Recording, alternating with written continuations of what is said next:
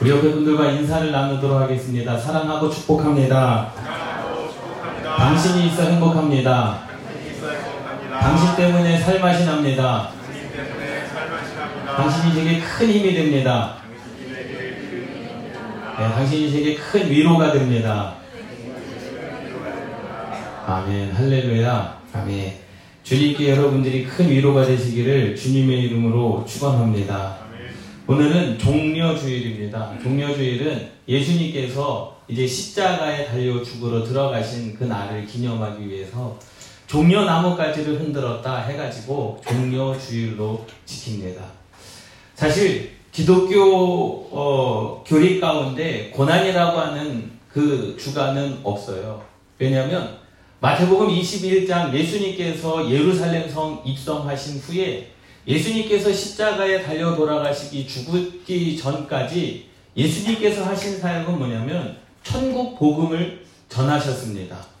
너희들이 내가 죽어야 되니까 너희들이 고난도 함께 동참해야 되고 너희들은 뭐 금식해야 되고 너희들은 뭐 이렇게 해라 저렇게 해라 말씀하신 적이 없거든요. 예수님께서 창세 어, 마태복음 21장 이전까지는 치유하셨습니다. 병든 자를 고치고 예? 눈먼 자를 보게 하고 안전병이를 일으키고 죽은 자를 살리시고 그리고 마음 가운데 풍랑이 있는 자들을 잠잠케 하고 모든 세상 가운데 우주만 분들을 다 통치하시는 그러한 역사를 마태복음 20장까지는 그 일을 하셨고 21장에 예수님께서 예루살렘 성으로 들어가신 이후에는 예수님께서 하신 이유는 천국이 이러한 곳이다. 우리가 천국을 소망하자. 그래서 이 주간은 어떠한 주간이냐? 사망에서 생명으로 이어지는 주간이고 어둠에서 빛으로 이어지는 주간이고 우리가 소망을 갖는 주간임을 깨달으시기를 바랍니다. 그래서 21장 이후에 보면 무화과 나무의 비유와 포도원의 비유와 그리고 뭐 서기관들의 비유와 혼인잔치의 비유와 그리고 가이사에게 세금을 바치는 것이 옳습니까에 대한 비유, 달란티의 비유, 열천의 비유, 문화의 비유, 천국에 대한 복음을 계속적으로 말씀을 해주셨다는 거죠. 그래서 마태복음 21장 이후에는요, 치유에 대한 사역이 거의 없습니다. 그냥 천국 복음이다. 그러니까 일주일은 천국을 소망하는 주간, 일주일은 천국이 어떠한 곳인지를 묵상하는 주간, 이 일주일은 하나님께서 우리의 인생 가운데 그 천국의 길을 예비해 주심으로 말미암아 그 길을 걸어가는 주간임을 깨달으시기 바랍니다. 그래서 사망에서 생명으로 어둠에서 빛으로 이어지는 주간이 바로 이러한 주간임을 깨달으시기 바랍니다. 예수님께서 예루살렘 성에 이렇게 들어가셨어요. 들어가셨어요. 그런데 예수님께서 메시아다, 우리를 구원할 주님이시다 했을 때 많은 사람들이 뭐라고 이야기를 해놨냐면 그 갈릴리에서 선한 것이 나올 수 있겠느냐? 라고 그렇게 물어봅니다. 야, 갈릴리에서는 선한 것이 나올 수가 없어. 라고 그렇게 많은 이들이 이야기를 했거든요. 그런데 왜 갈릴리에서는 선한 것이 나올 수 없습니까? 우리는 그것에 의문을 가져야 됩니다. 성경에 보면 그 항상 흙과 백의 논리처럼 천국과 지옥의 논리처럼 하나님의 논리 또 이스라엘 백성들의 그런 그 상징적인 의미가 있는데 항상 오른쪽은 어떠한 쪽입니까? 오른쪽은 거룩한 쪽이에요. 또 왼쪽은 거룩하지 못한 쪽입니다. 동쪽은 거룩한 쪽입니다. 서쪽은 거룩하지 못한 쪽입니다. 남쪽은 거룩한 쪽입니다. 북쪽은 거룩하지 못한 쪽입니다. 지명도 마찬가지입니다. 갈릴리는 거룩하지 못한 땅이었습니다. 그 갈릴리는 항상 고난과 고통과 질병과 슬픔과 아픔이 있던 땅이 갈릴리 땅이었다라는 거예요. 그래서 예수님께서 많은 병자를 고치시고 죽은 자를 살리시고 그 마음 아픈 여인들을 만나시고 그 땅이 다 어디였다라는 거예요? 갈릴리 땅이었다라는 거죠. 이 예루살렘은 어떠한 땅이냐? 남쪽에 있었거든요. 갈릴리는요, 어, 서울, 우리나라로 이야기하자면 저 음, 갈릴리는 저 북쪽에 있었습니다. 거룩하지 못한 땅이죠. 서울 쪽에 있었습니다. 예루살렘은요 부산쯤에 있었습니다. 이스라엘의 남쪽에 있었습니다. 그 땅은 거룩한 땅입니다. 그러니 이 말이 맞지가 않는 말씀이에요. 보세요. 11절 말씀에 예수님께서 거룩한 땅, 생명이신 땅, 하나님께서 계시는 땅, 구약에 보면 시온산이라고 하는 그곳에 예수님께서 들어가시는데 그 예수가 어디서 났느냐라는 거죠. 무리가 이르되 갈릴리 나사렛에서 나온 선지자 예수라 하니라. 이 말은요, 우리가 그냥 이렇게 읽으면 좋은 말이지만 이 말은 비꼬는 말이죠. 저 사람 촌놈이야. 저 사람 거룩하지 못한 땅에서 난 사람이야. 저 사람 어 정말로 저 거친 땅, 어, 어 음, 기쁨이 없는 땅, 고통과 고난의 땅 그곳에서 난 사람 예수야. 라는 그 말입니다. 그 말인 거예요. 좋은 말이겠습니까? 예? 저 사람 촌놈이야. 여러분 그 기분 음, 좋게 들리십니까? 사실 많은 사람들이 예루살렘 성에 예수님께서 입성하실 때에 나귀를 타고 이사야 선지자의 예언대로 나귀를 타고 입성을 하셨어요. 그 말은 뭐냐면 이, 이, 이 메시아는 왕이시라는 거죠. 왕. 메시아 이사야 선자의 말씀대로 예루살렘에 입성하는 그 모습. 그런데 이스라엘 모든 유대인들과 유대인들과 율법주의자들과 사두개인들과 바리새인들은 그 예수님이 좀 어느 곳에서 태어나기를 원하셨습니까? 저 촌구석보다는 강남에서 태어나야 되는 거죠. 예루살렘에서 태어나야 되는 겁니다. 그가 어, 정말로 저 촌구석의 목수의 아들로 태어난 게 아니라 정말로 지주의 아들, 선지자의 아들, 아니면 어떤 유대인의 전통 유대인의 아들로서 태어나는 것이 더욱더 보기 좋지 않습니까? 한번 생각해 보세요. 일평생을 예루살렘에서 선지자로, 일평생을 예루살렘에서 유대인으로, 일평생을 예루살렘에서 살았던 그 사람이 저 촌구석에서 태어난 고통받는 땅, 고난받는 땅, 버림받은 그 땅에서 태어난 예수 그리스도를 왕으로 모실 수 있겠느냐라는 거죠. 예? 그들의 자존심으로서는요, 절대로 그 예수 그리스도는 뭐가 될 수 없습니까? 왕이 될 수가 없습니다. 절대로 왕이 될 수가 없는 거예요. 왜? 그 태어남 자체부터, 그 땅 자체부터 어떻게 갈릴리에서 선한 것이 날 수 있겠느냐라는 거죠. 그 땅은 고통받은 땅 아니냐? 그 땅은 버림받은 땅 아니냐? 예수님께서 치유 사역하시고 예수님께서 구원하시고 예수님께서 그 마음 어루만져 주신 그 땅이 바로 갈릴리 그 땅이었습니다. 근데 그 땅 가운데서 예수님께서 하신 사역은 뭐냐? 어둠에서 빛으로 사망에서 생명으로 그 삶을 이끌어 주신 줄 믿습니다. 저 여러분들의 삶이 그래야 되는 거죠. 믿습니까? 어디에서 태어나느냐 그게 중요한 게 아닙니다. 보세요. 구절 말씀 보세요.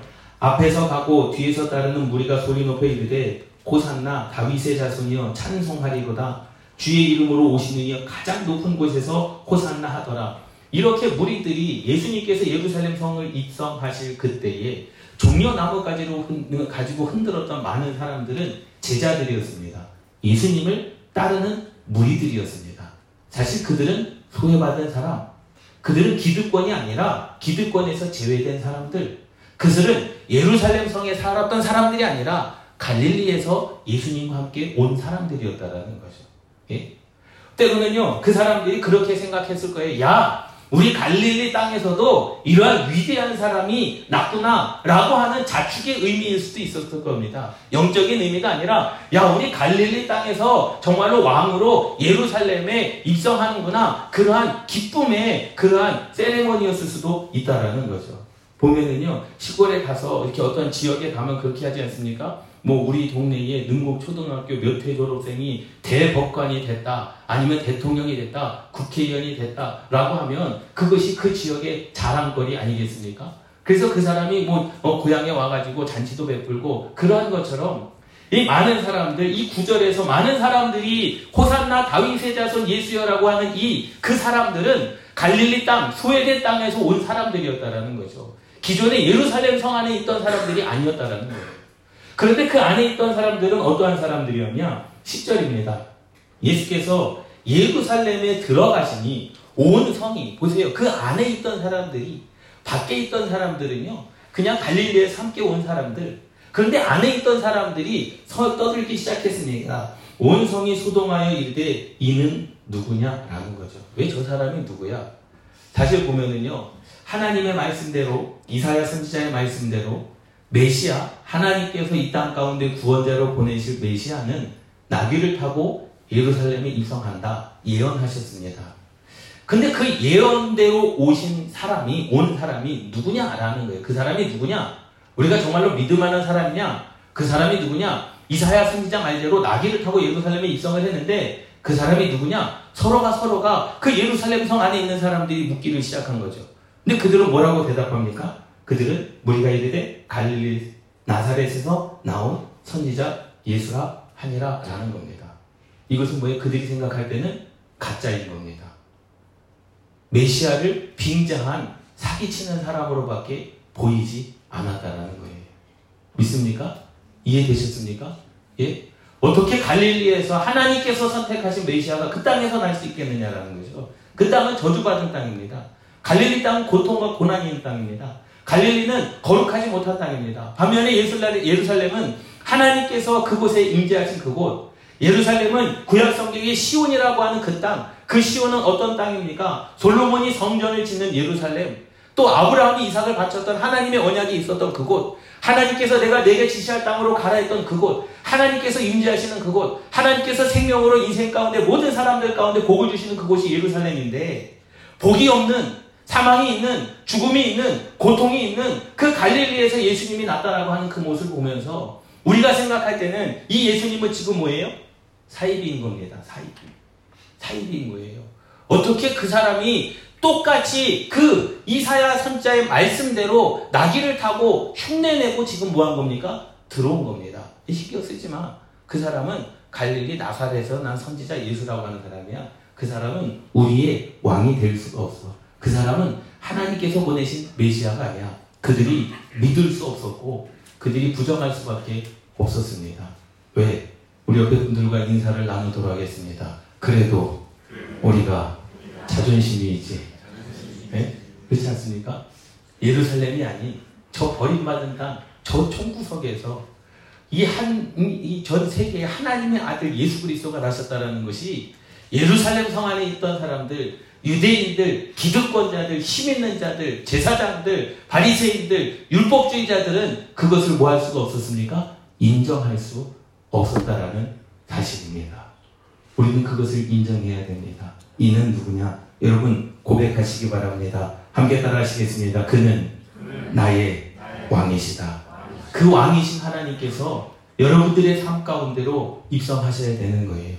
무엇으로 입성하셔야 되느냐? 왕으로 입성하셔야 되는 겁니다.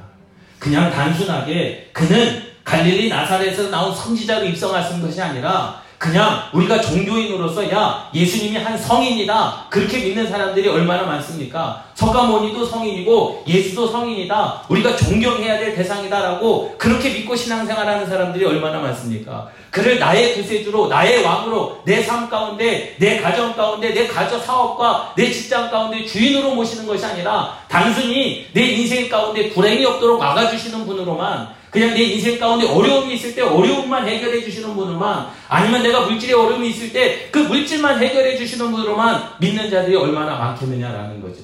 예? 그분을 왕으로 모시지 않냐면 그 인생은 어쩔 수 없는 그런 율법주의들과 유대인들과 다를 바가 없다라는 사실이지. 우리가 필요에 의해서만 내가 병들었을 때만 주님을 찾고 내가 필요에 의해서만 내가 어떠한 요구에 의해서 어떠한 것이 필요로 할 때만 예수님을 찾는 그러한 예루살렘의 사람들과 다를 바가 없다라는 사실입니다. 그분이 여러분들의 심령 가운데 입성하셔서 그분이 여러분들의 마음 가운데 왕으로 자정하셔야지만 하나님의 역사가 이루어지는 것이고 구원의 역사가 이루어지는 것이고 하나님의 나라가 여러분들의 삶 가운데 임하여진다는 사실을 깨달으시기 바랍니다. 그 하나님이 여러분들의 마음 가운데 왕이 되시지 아니하면 그 마음 가운데 여러분들의 왕으로 자정하시지 아니하면 아무런 소용이 없다라는 거죠. 주님이 힘이 없어서가 아니라 내 믿음이 없기 때문에 주님이 메시아가 아니 돼서가 아니라 우리가 그 주님을 메시아로 믿지 않기 때문임을 깨달으시기를 바랍니다. 할렐루야. 이는 누구냐? 갈릴리 나사렛에서 나온 선지자 예수라는 거죠. 본문에 보면은 이 본문 예수님께서 나귀를 타시고 예루살렘 성으로 입성하십니다. 21장 4절 5절 말씀 함께 읽겠습니다. 21장 4절 5절 말씀입니다. 시작.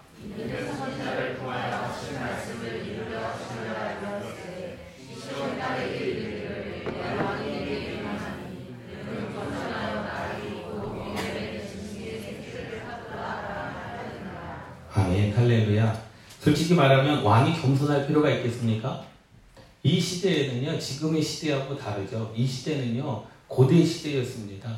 그때의 왕은요, 겸손할 필요도 없고, 그때의 왕은요, 순종할 필요도 없고, 그때의 왕은요, 그 말 한마디로 한 사람뿐만 아니라 한 지역까지도 다 죽일 수 있는 힘과 권력과 그 능력을 가지고 있는 사람이 왕이라는 거죠. 그 왕은 사실 통치의 개념, 다스림의 개념, 다스림의 개념이 아니었습니다.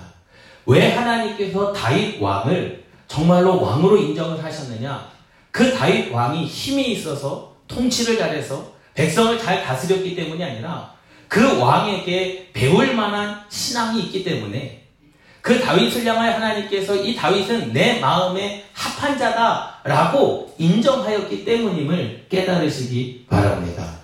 그 말씀은 뭐냐면 이 왕이라고 하는 것은 어떠한 힘과 권력을 가지고 잘 다스렸다, 나라를 부강하게 했다 그 말씀이 아니라 하나님께서 그 인생 가운데 하나님을 섬기는 것을 통해서 백성들이 그 다윗을 보면서 하나님을 섬기는 것을 배울 수 있는 자가 하나님의 왕이었음을 깨달으시기 바랍니다. 할렐루야.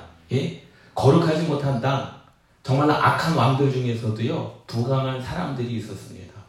어떻게 보면 왕의 성품을 가진 사람이 더 많이 있었다라는 거죠.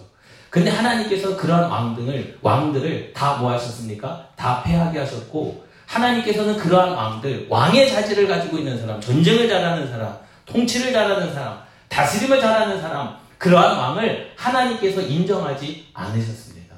그러니까 왕의 자질은 한 나라를 통치하고 다스리는 것, 그것은 누가 하시면 되는 거예요? 하나님이 하실 수 있음을 믿습니다. 할렐루야. 그럼 왜 하나님은 다윗 왕을 그렇게 그 위대한 왕으로 말씀하셨느냐? 그가 하나님을 섬기는 것을 통해서 백성들이 다윗을 보면서 야 다윗 왕도 하나님을 저렇게 섬기고 한 나라의 왕도 다윗 앞에 하나님 앞에 그렇게 순종하는데 우리가 다윗을 보고 믿음, 다윗을 보고 예배, 다윗을 보고 순종을 배워야 되겠다. 할렐루야. 그것이 자연적인 신앙 교육이었음을 깨달으시기 바랍니다. 저 여러분들도 마찬가지입니다. 부모로서 부모로서 우리가 자녀에게 물려줄 수 있는 것은 신앙밖에 없음을 믿습니다. 여러분들이 하나님을 어떻게 섬기느냐 그것을 보여줘야 되는 거예요. 예?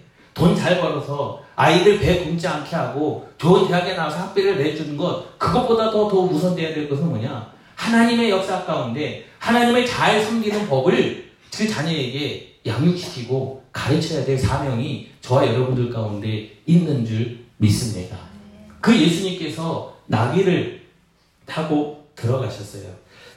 이 나귀는요, 성질이 있습니다. 각 그 동물마다 성질이 있지 않습니까? 이 나귀는요, 자기의 구유가 아니면 절대로 밥을 먹지 않습니다. 그것은 뭐냐면, 자기의 밥그릇이 아니면 자기가 굶어 죽는 한이 있더라도 밥을 먹지 않는다는 거죠. 예? 그래서 남의 밥그릇을 절대로 건들지 않습니다. 그리고 내 밥그릇이라 할지라도 주인이 주지 않으면 그 밥을 먹지 않습니다. 그래서 말씀에 그렇게 말씀하는 거죠. 소는 그 임자를 알고 나귀는 그 주인의 구유를 알건만은 주인의 구유를 아는 거예요. 주님께서 주시는 밥을 아는 겁니다. 주인께서 내 밥그릇 가운데 주는 그 밥이 누군지 주인이 누군지를 아는 자가 누구였다는 거예요? 나귀였다라는 거죠. 그 나귀는요, 굉장히 성경적으로 보면 정말로 죽기까지 순종하는 그러한 습성을 가지고 있습니다. 그 예수님께서 나귀를 타고 들어가셨다. 많은 사람들이 종려 나무 가지를 흔들었다. 그들은 무엇을 생각했겠습니까? 아, 이분이 메시아다. 예수님께서 말씀하신 대로 십자가에 죽으러 들어가시는구나. 그 말은 뭐냐면 나귀를 보고 예수 그리스도를 보는 거예요. 야, 예수님께서도 십자가에 죽기까지 순종하시는구나. 그 순종하시는 분이 메시아구나. 그분이 우리의 왕이구나. 할렐루야. 우리도 죽기까지 순종해야 되겠구나.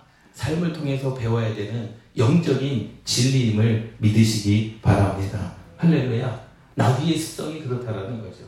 자기의 주인의 구유를 아는 거예요. 내 밥그릇이나 할지라도 나귀들마다 자기의 밥그릇이 다 있겠지 않습니까? 근데 다른 주인이 와서 내 밥그릇에다가 밥을 주는 거예요.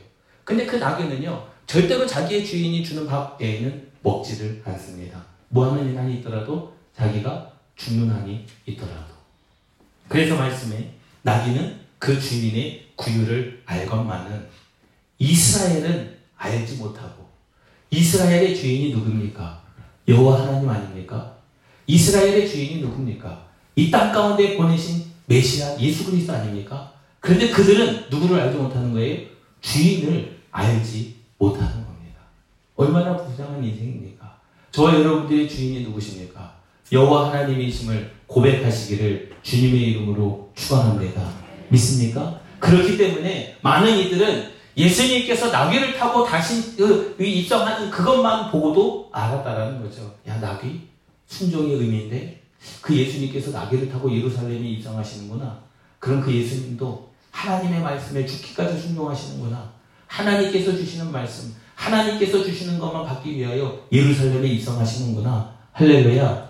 주님께서 십자가에 달려 들어가실 때 그렇게 말씀합니다. 주님, 정말로 이 잔을 내게서 옮길 수만 있다면 옮겨 주시옵소서. 육신적인 고통이 컸다라는 거죠. 그런데 내 뜻대로 하옵시고 아버지의 뜻대로 하옵소서. 그 말은 뭡니까? 내 뜻은 이건데 주님 하나님의 뜻이 내가 십자가에 죽는 것이라고 한다면 내가 그것을 뭐 하겠다는 거예요? 순종하겠습니다. 왜? 그것이 주인이 누구에게? 예수님에게 주신 사명이었기 때문에. 할렐루야.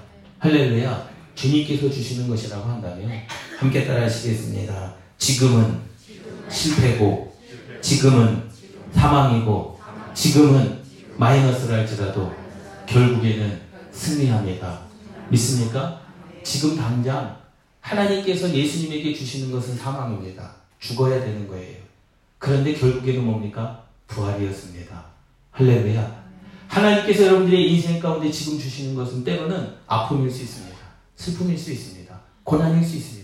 고통일 수 있습니다. 그런데 그것을 누가 주느냐? 하나님께서 여러분들의 인생 가운데 주셨다면 그것은 여러분들의 인생 가운데 정말로 복된 일이요. 전원이 보게 되는 일이요. 하나님께서 역사하시는 이름을 깨달으시기 바랍니다. 스가랴 9장 9절 말씀, 스가랴 9장 9절 말씀에 보면 시온에 따라 크게 기뻐할지어다 예루살렘에 따라 즐거이 부를지어다 보라 내 왕이 내게 임하시나니 그는 공의로우시며 구원을 베푸시며 겸손하여 나귀를 타시나니 나귀의 작은 것 곧 나귀 새끼니라 그 하나님께서 보내신 메시아는 나귀를 타고 예루살렘 성 가운데로 입성하십니다. 그것은 뭡니까? 이 땅 가운데 구원을 베푸시기 위한 하나님의 계획이었음을 깨달으시기 바랍니다. 그 주님이 여러분들의 삶 가운데 왕으로 입성하셔야 되는 거예요. 그 예수님이 여러분들의 삶 가운데 왕으로 자정하셔야 되는 겁니다. 할렐루야. 내가 그 주님을 왕으로 모시지 않으면 우리는 구원이 없고 그 주님을 내가 왕으로 모시지 않으면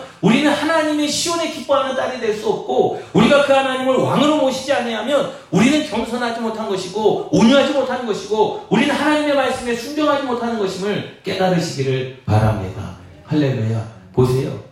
그 기득권자들이라고 하는 사람들, 예루살렘 성 안에 있었던 그런 바리새인들, 율법주의자들, 아니면 제사장들, 그 유대인들은요, 예수님께서 들어가심으로 말미암아 자기가 누려야 될 모든 것들을 다 빼앗겨 버렸습니다. 왜? 그들은 자기를 치는 사람이었거든요. 어떤 목사님이 그렇게 말씀하셨어요. 목사를 빗대어서 목사를 빗대어서 양복 입은 무당이다라고 그렇게 빗대어서 이야기를 했습니다. 자기를 치는 거죠. 예, 유대인들도 마찬가지입니다. 유대인들도 그러한 생각을 했어요. 예수님께서 오시면 자기의 밥그릇을 빼앗긴다라고 생각을 했습니다. 자기들은 이제까지 이러한 것 저러한 것들을 통해서 제사도 드리고 하나님을 예배를 하고 사람들에게 이렇게 물질도 어, 빼앗는 그런 삶을 살았는데 예수님께서는 전혀 다른 방법으로 사람들을 구원하고 내가 너희의 메시아고 그 메시아를 통하여 너를 너희들 가운데 구원을 베푸시겠다라는 그 말씀 그러니 기득권들이 그것을 가만히 놓겠느냐라는 거죠. 그래서 예수 그리스도를 뭐 하는 겁니까? 죽이려고 하고 그 예수 그리스도를 십자가에 못 박게 하려고 하는 그러한 사건이 일어나게 됐다라는 거죠. 보세요. 우리가 교회를 다니는 건, 야, 교회 다니면 좋아. 인간관계도 좋고, 교회 다니면 좋아. 거기서 사람도 만나고, 그래도 인생을 살아가면서 종교 한 가지는 가지고 있어야 될 거 아니야? 그런데 그 예수 그리스도로 말미암아 우리가 뭐 하기는 싫습니까? 손해보기는 싫습니다. 그 예수 그리스도로 말미암아 우리가 뭐 하는 것이 있습니까? 피 보는 것이 있습니다. 그 예수 그리스도로 말미암아 우리가 뭐 하는 것이 있습니까? 내가 헌신하는 것이 있습니다. 그 예수 그리스도로 말미암아 내 인생 가운데 뭐 하기는 싫습니까? 내가 그것에 내 시간을 투자하거나 내 물질을 투자하거나 내 삶을 투자하기는 싫다라는 거죠. 단순하게 그냥 종교적인 의미로 주님을 만나고자 하는 사람들이 너무나도 많다라는 거죠. 그러면 그 주님은 우리 가운데 메시아 왕이 될 수가 없다라는 사실입니다.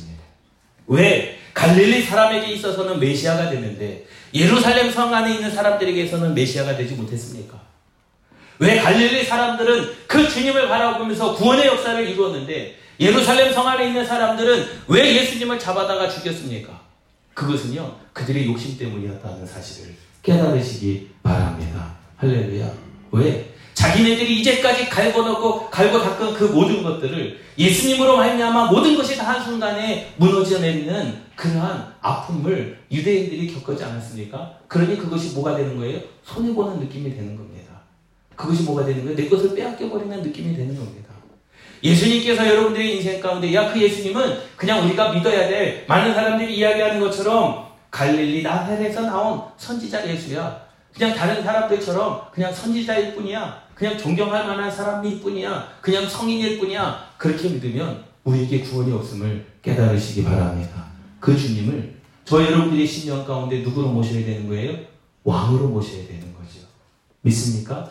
정말로 여러분들의 삶 가운데 그 주님이 왕이십니까? 마태복음 11장 29절 말씀에 보면 예수님께서 이렇게 말씀하십니다. 나는 마음이 온유하고 겸손하니 나의 멍에를 메고 내게 배우라 라는 거예요.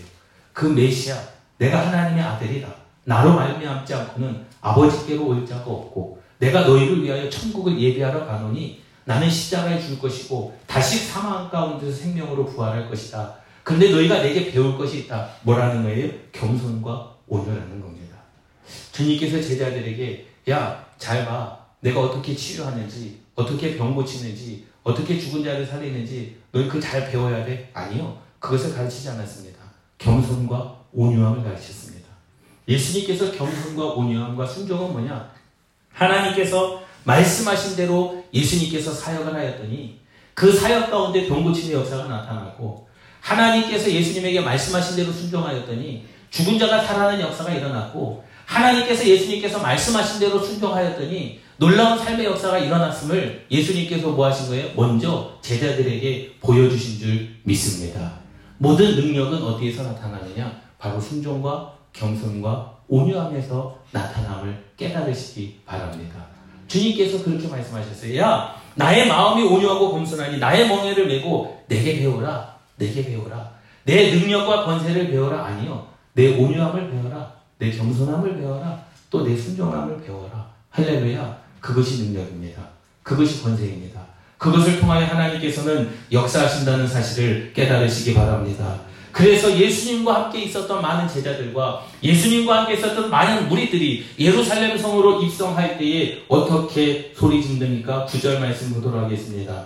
앞에서 가고 뒤에서 따르는 무리가 소리 높여 이르되 호산나 다윗의 자손이여 찬송하리로다 주의 이름으로 오시는 이여 가장 높은 곳에서 호산나 하더라. 할렐루야. 하나님의 영광은 가장 높은 곳에 있었지만 예수님께서 이 땅에 오셔서 뭐라고 말씀하셨습니까? 나는 섬김을 받으러 온 것이 아니라 오히려 섬기러 왔다라는 겁니다. 할렐루야. 그것이 메시아. 그것이 주님. 그 주님이 누구 가운데 입성해야 되는 거예요? 여러분들이 신령 가운데 메시아로 입성해야 되는 겁니다. 할렐루야. 그 주님이 여러분들의 사업과 여러분들의 가정 가운데 왕으로 입성하셔야 되는 겁니다. 믿습니까? 그냥 삶에 도덕적으로 윤리적으로 한 성인이기 때문에 우리가 배워야 할 것이 있기 때문에 따라다니는 자들이 아니라 많은 무리들이 아니라 생명이기 때문에 주님을 따라야 되고 구원자이기 때문에 주님을 따라야 되고 왕이기 때문에 우리가 주님을 따라야 되는 사명이 저와 여러분들 가운데 있음을 믿습니다. 우리 옆에 분들과 인사를 나누도록 하겠습니다. 주님이 당신의 왕입니다. 주님이 당신의 왕입니다. 주님이 당신의 왕입니다. 믿습니까? 그것 외에는 없습니다. 예수님께서 예루살렘 성에 입성하시는 그 이후부터 예수님은 치유 사역을 원하시고요. 안 하시고 말씀 사역을 하셨습니다. 금요일 이제 금요일 주님께서 십자가에 달려 죽으시는 그때까지 천국 복음에 대해서 말씀을 하셨어요. 천국은 이러한 곳이다. 왜 제자들에게 많은 무리들에게 예루살렘 성 안에서 예루살렘 성 입성하기 전까지 창세 아 마태복음 20장까지는 죽은 자를 살리고 20장 29절 말씀 보세요. 맹인 두 사람이 고침을 받지 않았습니까? 치유 사역을 계속해서 이어오시다가 이제 왕으로 메시아가 예루살렘 성 안으로 입성하신 그 이후부터는 무엇 천국에 들어갈 소망을 갖게 하셨습니다. 할렐루야. 내가 천국을 예배하러 간다. 천국은 이러한 곳이다. 달란트의 비유, 열천의 비유, 무화과 나무의 비유, 그 사람들에게 있어서 성전을 세웠게 하고 하나님께서 그들에게 기도를 요구하시고 포도 농부의 비유, 하나님의 나라는 이러한 곳이다라고 계속 말씀을 해주신 거예요. 그것은 뭐냐? 천국에 대한 무엇을 갖게 하셨습니까? 소망을 갖게 하신 줄 믿습니다. 할렐루야. 그래서 이 한 주간은요, 예, 고난, 너희들이 인생 가운데 내가 고난 당했으니까 너희도 고난 당해야 된다. 그러니 금식해야 된다. 어떠한 특정한 목적을 가지고 금식하는 것은 좋죠.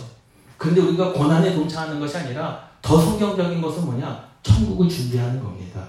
믿습니까? 천국에 대한 소망을 갖고 살아가는 겁니다. 왜? 주님은 죽으셔야 되는 거예요. 우리가 부인할 수 없습니다. 부정하도 안 됩니다. 왜? 죽어야 천국이 있는 거거든요. 사망이 있어야 생명이 있는 거거든요. 어둠이 지나야 아침이 오는 거거든요. 주님께서도 그것을 아셨습니다. 그래서 제자들에게 많은 무리들에게 예루살렘 성 안에 들어가서 야 천국은 이러한 곳이다. 누구나 들어갈 수 있다. 천국은 이러한 곳이다. 평안한 곳이다. 누구나 들어갈 수 있다. 믿기만 하면 들어가는 것이다. 천국은 이러한 곳이다. 9시에 가도 12시에 가도 오후 3시에 가도 똑같은 품삯을 받는 하나님의 마음이 그러한 곳이다. 우리가 30년 예수 믿어도 20년 예수 믿어도 상관없다. 주님만 믿으면 천국에 들어갈 수 있다. 그것은 나와 함께하는 곳이 나와 함께하는 거하는 곳이다. 여러분, 저는 천국의 소망을 가지시기를 주님의 이름으로 축원합니다.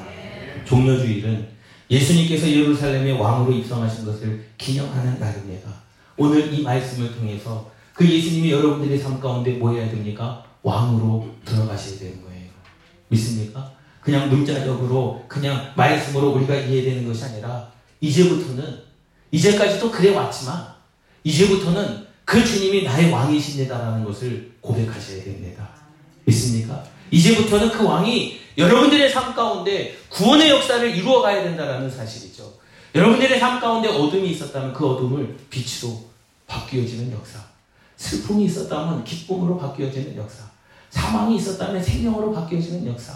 아픔이 있었다면 회복으로 바뀌어지는 역사가 여러분들의 인생 가운데 충만하기를 주님의 이름으로 축원합니다. 그 주님을 내 마음 가운데 무엇으로 모시면 왕으로 모시면 되는 거예요. 메시아. 주님께서 내게 보내주신 메시아. 여러분들의 마음 가운데 그 왕으로 그 주님을 받아들이시기를 받아들이시기를 주님의 이름으로 축원합니다. 근데 예루살렘 성 안에 있는 사람들은 그 주님을 받아들이지 아니하고 그 주님을 뭐 했습니까? 팔아넘겼고 죽이고 그것을 주님을 왕으로 모시지 않았기 때문에 그 예루살렘은 거룩한 땅, 하나님께서 생명으로 주신 땅이지만 그 안에서 구원받는 수가 많지 않았다는 거죠. 우리의 모든 교만함을 버리고 겸손함으로 그 주님을 왕으로 모시는 저와 여러분들 우리의 가슴 속에 그 주님이 메시아로 입성하시는 은혜가 있기를 주님의 이름으로 축원합니다. 우리 이 말씀을 붙잡고 함께 기도하는 시간을 갖도록 하겠습니다.